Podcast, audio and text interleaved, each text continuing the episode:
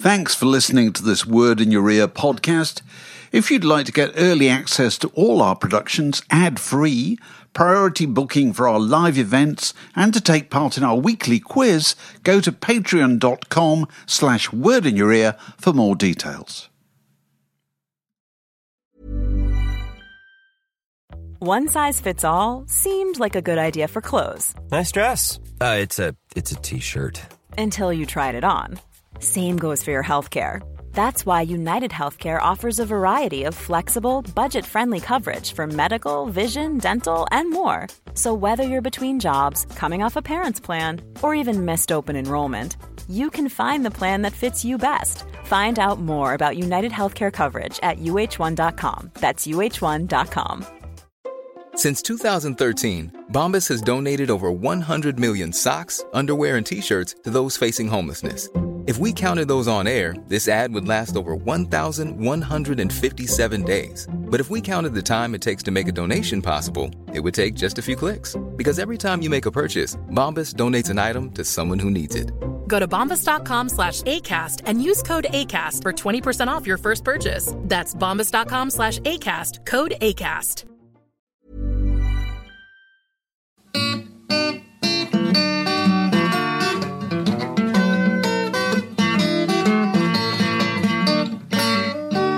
You're listening to a podcast from The Word. So, a funny thing happened this week. Uh, BBC posted um, a link on Twitter to an old bit of footage of Jim Steinman, who sadly died this week. And who's interviewing him but me? And I have no memory of it whatsoever. I saw it and you looked impossibly youthful. I did. did I mean, how old were you? 30? No. 30. you? I think I was You really look so It was young. But can you not? I've got, I've got some. There are times I see clips occasionally. I can't remember doing them at all. So you can't remember talking to him. I can't really. No, no. I, I, I'm- I'm fully prepared to accept the documentary evidence in the in the film.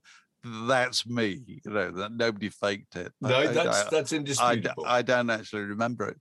So anyway, so he died at the age of 73. He'd been, ill, he'd been ill for a few years, hadn't he? Had a Yeah, he stroke- had, Stroke he had. four years ago. So he'd obviously, he'd obviously really interesting been bloke, ailing. though. Interesting. It's interesting reading about him. You know, I like the idea that very early on he didn't see the point in writing about ordinary real life stuff. He thought he was going to write about vampires and fast cars and motorbikes and fallen heroes and all that. And even at college, he wrote an entire musical, didn't he? The book, the lyrics, the music, the production, the whole thing. Wanted to make albums that sounded like movies. It's Well, quite he an came he came at it came at it via musical theatre, didn't he? Yeah, he really? did. I mean, he came at it like Andrew Lloyd Webber and Yeah, Tim did. Rice. It, it is that that kind of angle, and he, he was uh, working with uh, Joseph Papp, the uh, American impresario puts on Shakespeare in the Park in Central Park, did, did for years, uh, uh, who identified him as a, as a kind of coming coming talent, and that's where he met Meatloaf Yeah.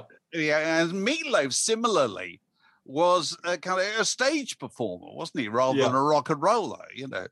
And uh, Precisely. They worked on a National Lampoon project, didn't they? I think they weren't they both on that at the same time. they could well have done it. Uh, also then, Meat, then Meatloaf is involved in Rocky Horror Picture Show, but you know they, they were they were all about treading the boards, the pair of them. You know that was that was their kind of background, and um, and he developed all those songs.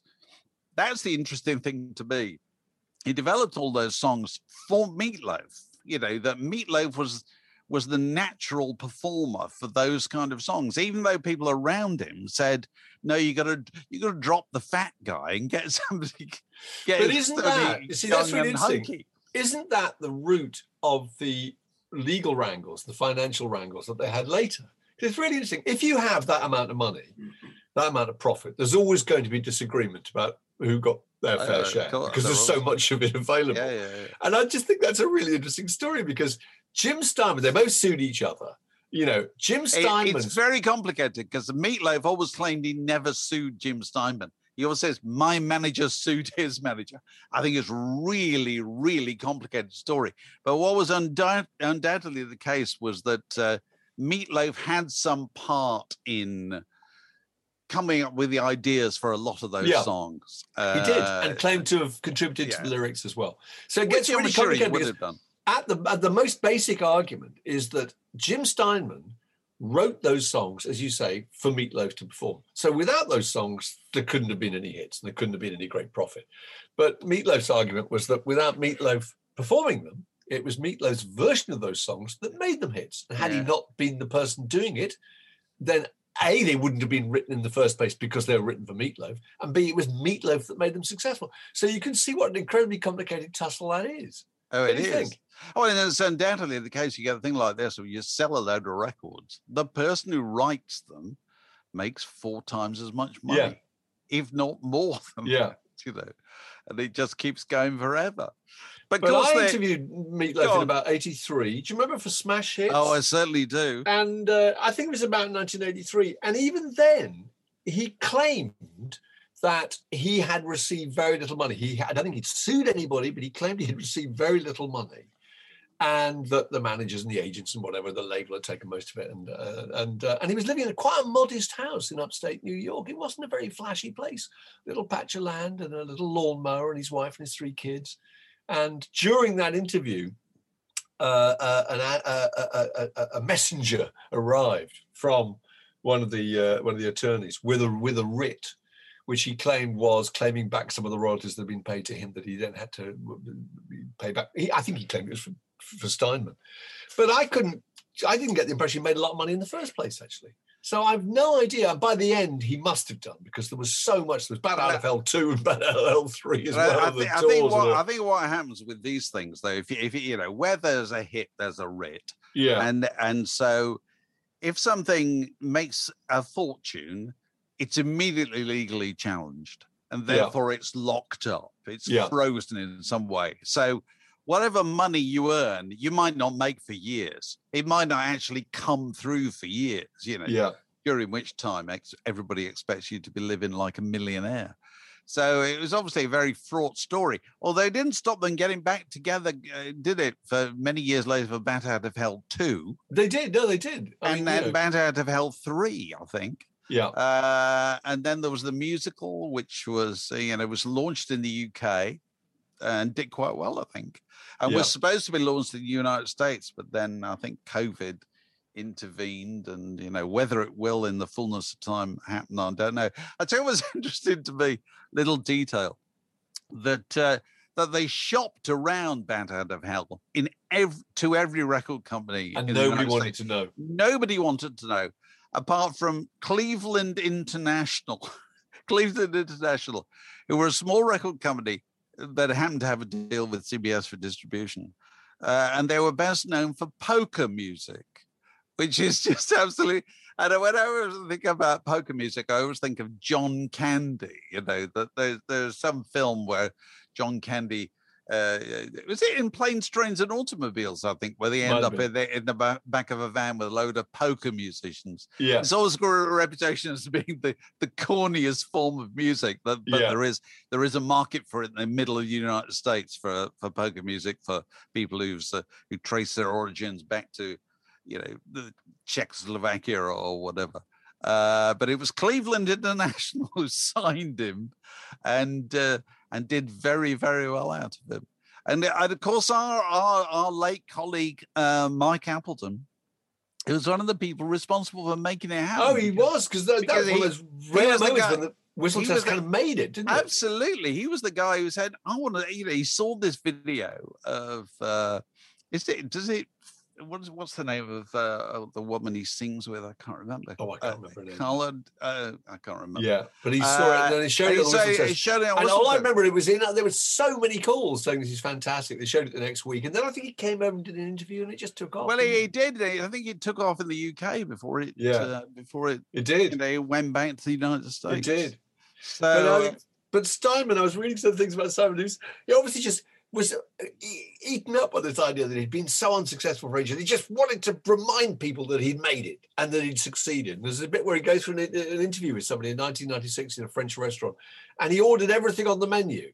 He said, I'm going to taste everything. And he ordered every single thing on the menu, paid a, a bill of $800, which is the sort of thing you can do if you're absurdly wealthy. Yeah. So very odd guy and lived, I think, in the rest of his life, just on lived on his own in some big high security house and just quite happy with his own company, but obviously quite eccentric and bonkers, you know.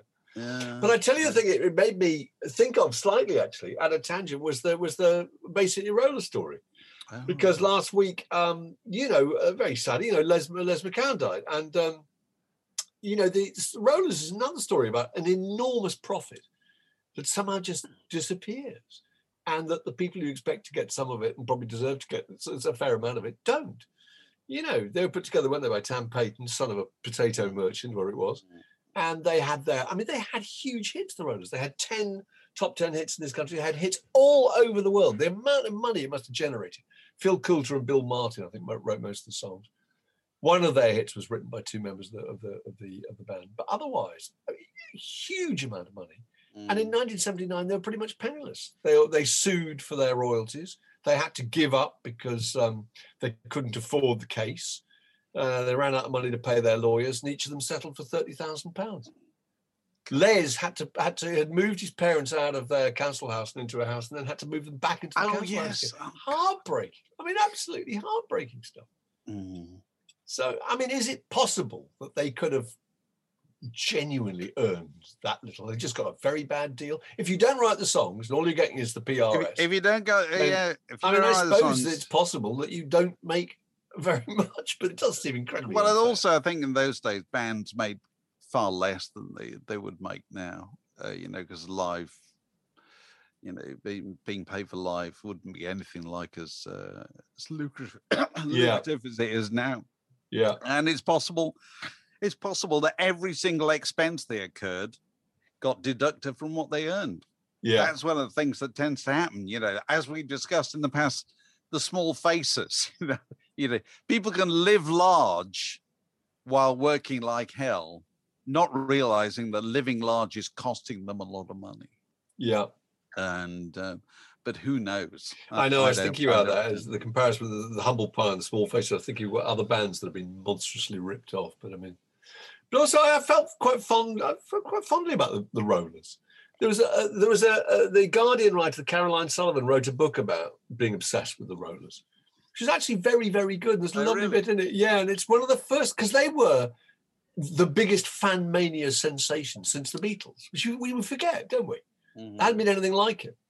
And she wrote this book called Bye Bye Baby, My Tragic Love Affair with the Bay City Rollers. And she was quite old when she got interested. She was 17 when she got interested. She never wore the tartan, you know. And uh, but she said, I can remember there's a bit in the book which I read about what the feeling was like when you were when there were so many of you running down the streets that you stopped the traffic, that you closed streets and the police couldn't control you, and how incre- incredibly thrilling that was. That was quite Uh-huh. interesting, really. I've uh, always felt the the the, the core of uh, teenage girls' hysteria is nothing to do with the group at all. It's just to do with feeling the power. I think it is. It's absolutely. just to do with let's fill this room with noise. You Yeah. know, let's stop the traffic. Let's it's all stop the traffic. Let's It doesn't a- matter whether it's Bay City Rollers, the Beatles, Let's or, call a rock- or cause whoever. ruckus. Yeah, Yeah, yeah. it's, uh, It gives you some kind of power and control. absolutely Really yeah, very Yeah. exciting. The Word Podcast. Prime cuts of popular culture served fresh each week. So, 45 years ago this week, this, the Ramones' first album, 45 years ago. 45 years ago. What a what a photo on the front too. Isn't it? It's a br- it's an absolutely picture. brilliant image. Which they paid 125 dollars for that. Oh, really? That was money well spent, wasn't it? really? Is that is that the basis of their of their logo? Actually, weren't we were we talking the other day about the fact that you can now get a Ramones T-shirt from Marks and Sparks. Marks and Spencer's? Marks and Spencer. we were trying to work out whether Marks and Spencer had paid anything for the right to do that. No, but, whether- they, but they just they, the, the Ramones logo. It's like the Rolling Stones logo. It's probably probably the most valuable asset of uh, you know of, of the of the group. And so it's just a thing you keep publishing, isn't it? And you make money out of it whichever way you can. Anyway, the thing that struck me about this 45 years ago, and I remember I was working in a record shop when this came out, import copies. Oh, there they are. We thought we looked at the cover, we'd heard of them. We looked at the cover, we thought the cover that's funny in itself, isn't It's it? funny. You know, there's kind of four guys, and they're all. They're all wearing leather, leather jackets, and look, his- t-shirt's too short, and They're in uniform. they've all got sneakers. They're completely in uniform. They're called the Ramones. That's They've- kind of funny as well. They've got the same And they- name. and then we played it and and i remember everybody laughed now i don't mean that they laughed derisively or anything like that you know you played at the shop and and the, you know there a load of customers in the shop it was an average afternoon and people just looked up and because first first track starts one two three four here it goes like that for, and then it, it stopped uh, what seemed in, in a way that seemed extre- extremely abrupt. And then there was a, a, a bit of silence. Then you heard one, two, three, four, and off it went again. And and it, it struck Five me- songs under two minutes long. it- Am I uh, right? No, they're slightly longer. I was just looking. They're two I think twelve, five two of them are thirty. under two. Yeah, with five One- them are under two minutes. One, yeah, where Judy's Punk one thirty, Chainsaw one fifty five. Yeah, quite a few are under was two. A song that's 130 long. It's a mate, 1976. It's And so- but people people thought it was funny you know they they were the, the idea of it was funny it was like a piece of conceptual art yeah. and uh, it really struck me as quite significant this because not not far off round about the same time there was another record which proved to be highly influential similarly influential which was similarly regarded as a bit of a novelty comedy record and that was kraftwerk's autobahn Absolutely. you know, they thought, But they're, they're quite similar, don't you think? Because with the Ramones, it didn't seem to me to be that important that you knew which one was which. They seemed to be interchangeable. I felt the Yeah. same with Kraftwerk. With Kraftwerk, I thought, well, and that was the point. They were meant to be these robots, these automatons, Yeah, these, these machines, these holograms or whatever. You know, it didn't really matter. I don't remember ever really learning the names of any members of Kraftwerk or what instrument they played because that didn't seem obvious either. It wasn't No. like he's the drummer, he's the bass player, like rock and roll. You know. And I felt they were very similar. I agree with you. They were kind of little cartoons and also uniform. There was a sense of uniform, but they looked the same on stage, you know. although with with Autobahn, it was you know the single was out there, and then people Yeah. said, "Do you know what? They've made an album." what really? Yeah, it's an album, and it's also called Autobahn. And it goes on longer. And they thought, wow, that is a really wacky conceptual joke. And then later on, they've made another album. You know what I mean? It was um it was it was coming at you in a totally different way Yeah, completely. and that's uh, that's probably what made it so revolutionary. I Anyway, remember yeah. finding it hard to process that they didn't have a, rhythm section actually at the time, which makes me sound really, really old-fashioned, which I guess I am. Yeah, But I think a lot of people thought, well, hang on, what? Because you're be used to can't be a group. orientating. no, you, had to orientate yourself around the way groups looked, and he Yeah, does yeah. that, and she does that, and you know. Yeah. and I felt a bit lost. But there was just a, a lovely thing Danny Danny Baker tweeted. I'm sure you saw it, and he was saying that um, the uh, I think it was Tommy Ramone had said that that Blitzkrieg, but you know, the Hey Ho Let's Go Yeah, chant yeah. was inspired by Saturday Night by the Bay City Rollers. If you listen to Saturday Night by the Bay, City Rollers, it's exactly the same, which came out I think the year before actually, 74, 75. Uh-huh. And um, so Danny's whole thing is is is you know okay, so if the Bay City Rollers were the, the inspiration for, for for for the Ramones, then you know without the Rollers, no punk rock. Which I think he's probably pitch, pitching it a bit high, but it's quite Yeah. funny though. No, well, it's like, it's like without all of rock and roll history, no punk rock, because it was all just completely based on stuff that had gone before, wasn't it? You Yeah, know? well, absolutely. there's always a certain sector of the population whose attention you can only get if you say, without this, no punk rock. Yeah. Just to go, oh my God. Hang on, that's the thing I like and that- feel strongly that's about. serious. Yeah, I don't care about disco music. yeah, but punk rock's country the music foundation. That's my, my whole world has been overthrown. Absolutely. This is terrible. So 45 years ago. Yeah. Can you believe that? Absolutely, absolutely amazing. Hi, I'm Daniel, founder of Pretty Litter. Did you know cats tend to hide symptoms of sickness and pain? I learned this the hard way after losing my cat, Gingy. So I created Pretty Litter, a health monitoring litter that helps detect early signs of illness by changing colors, saving you money and potentially your cat's life. Pretty Litter is veterinarian developed, and it's the easiest way to keep tabs on your fur baby's health right at home. Go to prettylitter.com and use code ACAST for 20% off your first order and a free cat toy. Terms and conditions apply. See site for details. I'm Sandra, and I'm just the professional your small business was looking for. But you didn't hire me because you didn't use LinkedIn jobs. LinkedIn has professionals you can't find anywhere else, including those who aren't actively looking for a new job but might be open to the perfect role, like me. In a given month, over 70% of LinkedIn users don't visit other leading job sites. So if you're not looking on LinkedIn, you'll miss out on great candidates like Sandra. Start hiring professionals like a professional. Post your free job on linkedin.com/people today. Since 2013, Bombas has donated over 100 million socks, underwear, and t-shirts to those facing homelessness. If we counted those on air, this ad would last over 1,157 days. But if we counted the time it takes to make a donation possible, it would take just a few clicks. Because every time you make a purchase, Bombas donates an item to someone who needs it. Go to bombas.com slash ACAST and use code ACAST for 20% off your first purchase. That's bombas.com slash ACAST, code ACAST. So, what have we been doing this week? We've spoken to. Uh, we talked to Richard Thompson, we talked to Richard Thompson uh, about his book Beeswing, and that'll be with you soon. We talked earlier in the week uh, to Rickie Lee Jones about her book, Last Chance Texaco, which will be with you soon. Two books with something in common, I think you were thinking, Mark. Well, I was because they both uh, they're both about the early years, and they both end at the point where the the, the authors have had their greatest success.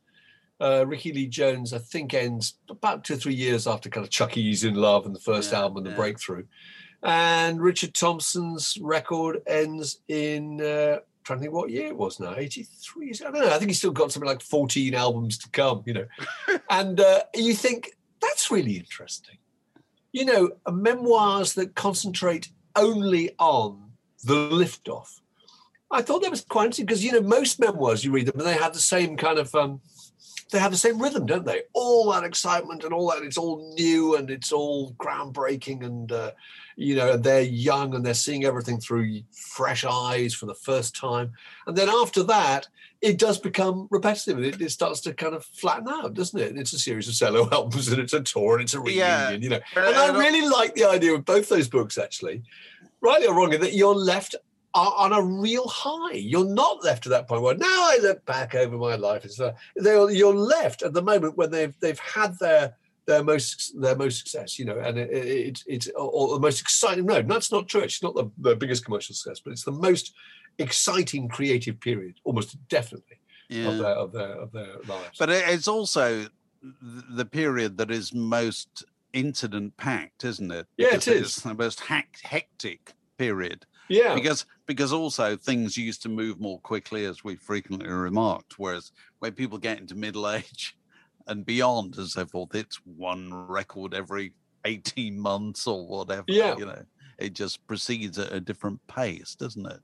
It doesn't. It But it's one of the reasons I like the quite as exciting. Dylan's Chronicles. I think Dylan's Chronicles is based on 1961, 1970, and 1989. Those are the three periods he, he, he concentrates on because he happened to be writing sleeve Yeah. notes for uh, Yeah. the reissues of those albums, and therefore you don't get that feeling that it's it's it's it's all over or you're or you're on the way down or you know everything's kind of quietening out and leveling out at the end. And I thought it was quite interesting. I, I wondered if more people should think about doing memoirs that just end. That'll That be the next- intense that- excitement. that will be the next thing for the people who've already written their um, autobiography is to just go back and write a book about one of their records Yeah, one year or something like that yeah. because be. there'd be a lot of people who'd be really interested in it Yeah. there's probably there's probably endless detail that they could get into yeah. if they did that so anyway And the and the other thing I thought with with the Richard Thompson, which I think he made a really good point, he's talking about folk rock snobbishness. Didn't you think that was interesting? There's a lovely Oh, yeah. bit where he's invited. It's very early days of Fairport Convention. He and Sandy Denny are invited to um, Paul McCartney's birthday party. and he get a handwritten invitation to go. Paul McCartney's birthday party. And he said he thinks about it. He thinks, well, they're a pop group, aren't they? The Beatles. pop group, you know, it's all superficial. It's all a bit glib. A bit cheap and cheerful. You know, we're, we're, we're folk music. Whereas, and he decides not to go. Sandy then he goes, has an absolutely fantastic time. He refuses to go because he can't lower himself to to associate with people in the pop world. I thought that was really interesting. And then he Uh, talked about talked about the folk world generally as being people who, who abided by a kind of egalitarian rule that uh, if anybody had success, if anybody breaks away, it happens to Gerry Rafferty, it happens to Billy Connolly, it happens to various others, you know, then the others are kind of really dis- disapproving. I think they've somehow betrayed folk music. Didn't you think that was interesting? You th- it reminded me of that time. It was so competitive between Fairport Convention, Steeleye Span, and Pentangle about who could be the most kind of authentic folk group. Do you Yeah, remember that? who's If you most think about real? it, yeah, who's the most real? They were all trying to go back and find the earliest songs. I think Hunting Song Pentangle did. I think was something like 16th or 17th century, you know. And then and then Fairport had set up this this whole thing about it being a, a kind of uh, you know an academic exercise in in, in kind of uh, in preserving uh, British and English roots music. And uh, Steeleye Span, you know, were the ones with the with the most complicated medieval harmonies and time signatures, you know. And Pentangle went to the point where they they they didn't even use electric instruments.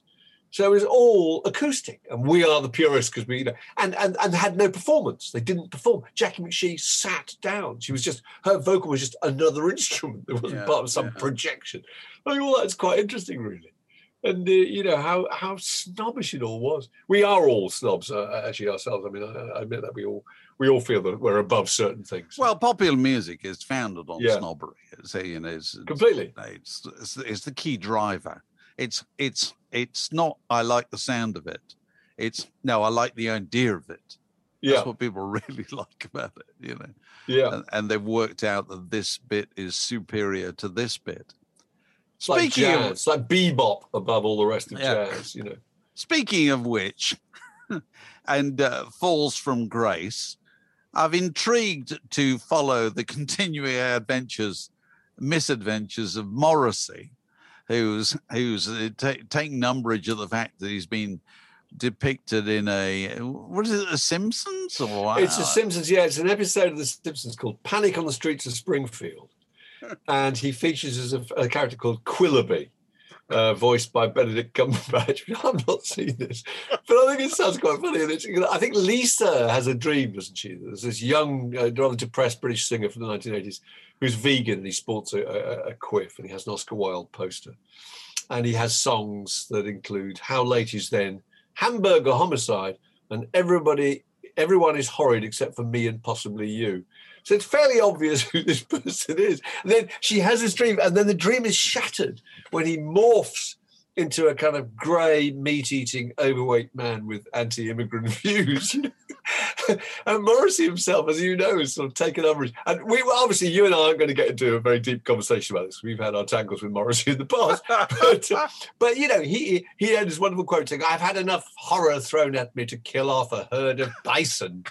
You can imagine mopping his brow, a la kind of on his, on his fainting couch. on his, Oh, on his chaise long with his bottle of laudanum conveniently to Oh dear. But uh, no, my theory was that, well, it's not my theory, it's fairly obvious that, that, that I think that there is no, uh, hell hath no fury uh, like that of a Smiths fan who feels left out. left Oh, absolutely. I mean, I think uh, I, I went back. I, think, I thought I, I will. I'm prepared to bet that the person who wrote this episode, the people involved, were huge uh, Morrissey fans, and of oh, course they are. The, uh, this episode was written by a guy called Tim Long, an American guy. He saw the Queen is Dead tour, and he said it changed his life. Oh, Although he says though the character's not just Morrissey; it's also Robert Smith of the Cure, and it's Ian Curtis. and Like that.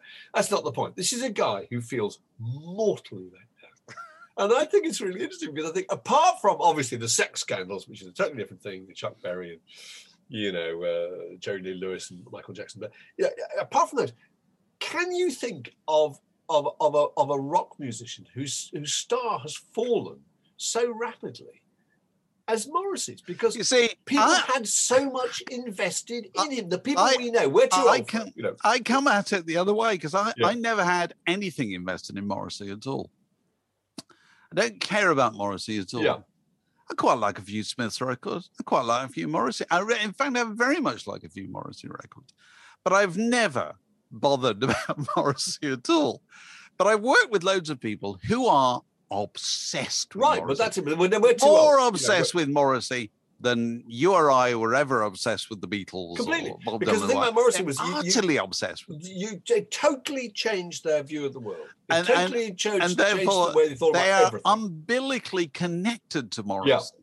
So everything that goes on in Morrissey's world bothers them like crazy. yeah. And um, you know, and there's a part of me that is kind of mischievous admiration of the way that Morrissey has carried on, like he doesn't care about this at all. You know, that we admire traditionally.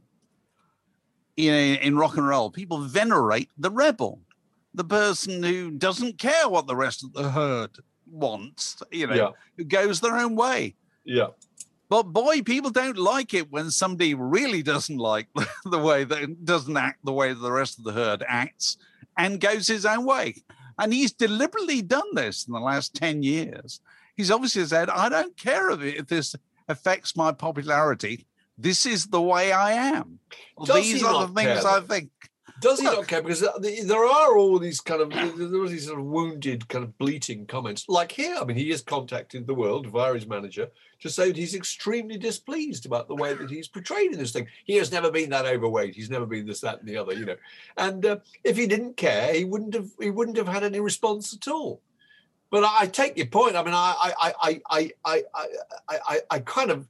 I'm, I'm slightly admiring of the way he just kind of carries on with doing precisely what is not Yeah. expected of him Yeah. um, whether you approve of it or not. But it is interesting. And I can't think of anybody who was more kind of revered, really. As you say, now I was too old. When the Smiths came along, I was, I don't know how old I was, 28 or something. So I was just, I- I- you- you've got to be 15 to be, to be really in Yeah. the kind of the Yeah. white heat of these things.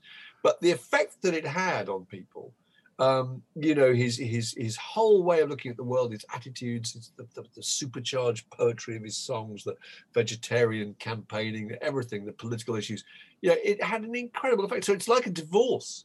I think these people feel that they were kind of they were absolutely wedded to him, and now they can't they can't deal with it anymore. Mm. Yeah, there are there are various musicians who just became kind of whipping posts. You know, Sting and you know uh, Phil Collins. People just duffed up by the press the whole time, but not to this extent because nobody held them i- i- with that in that kind of reverence in the first place, really.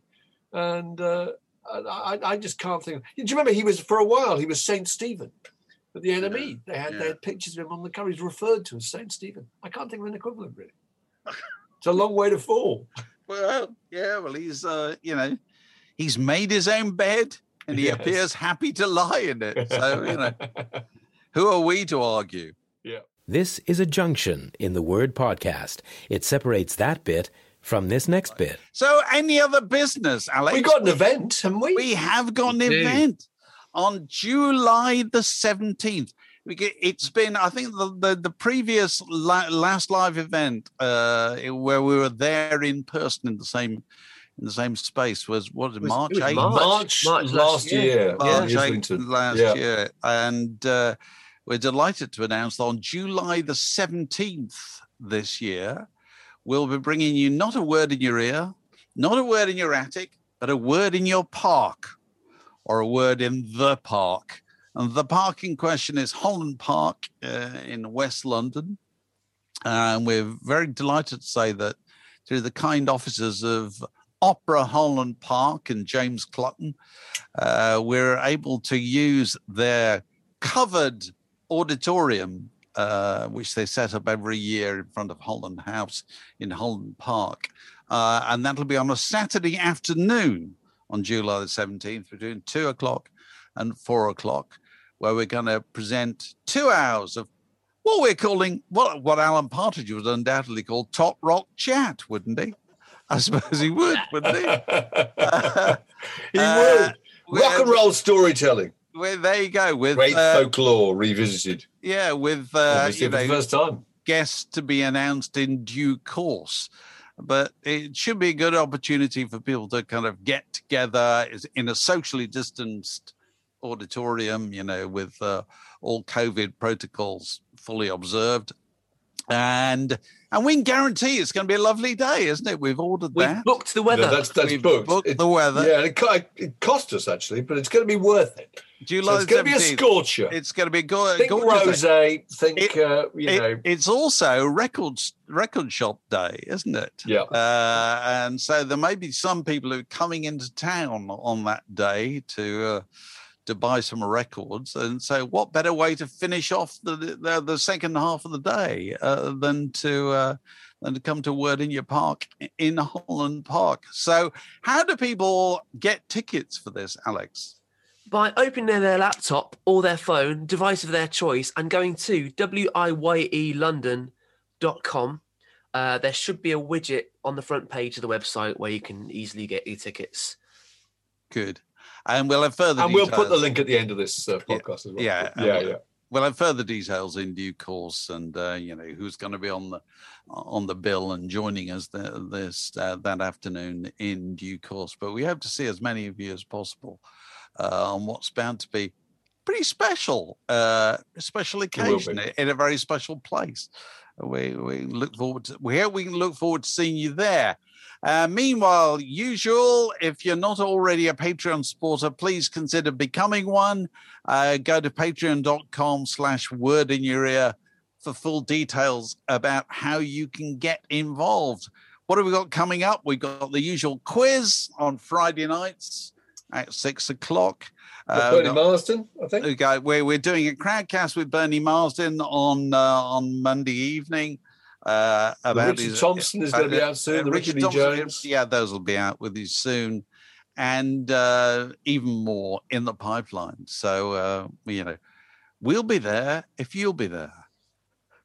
This podcast was brought to you by The Word.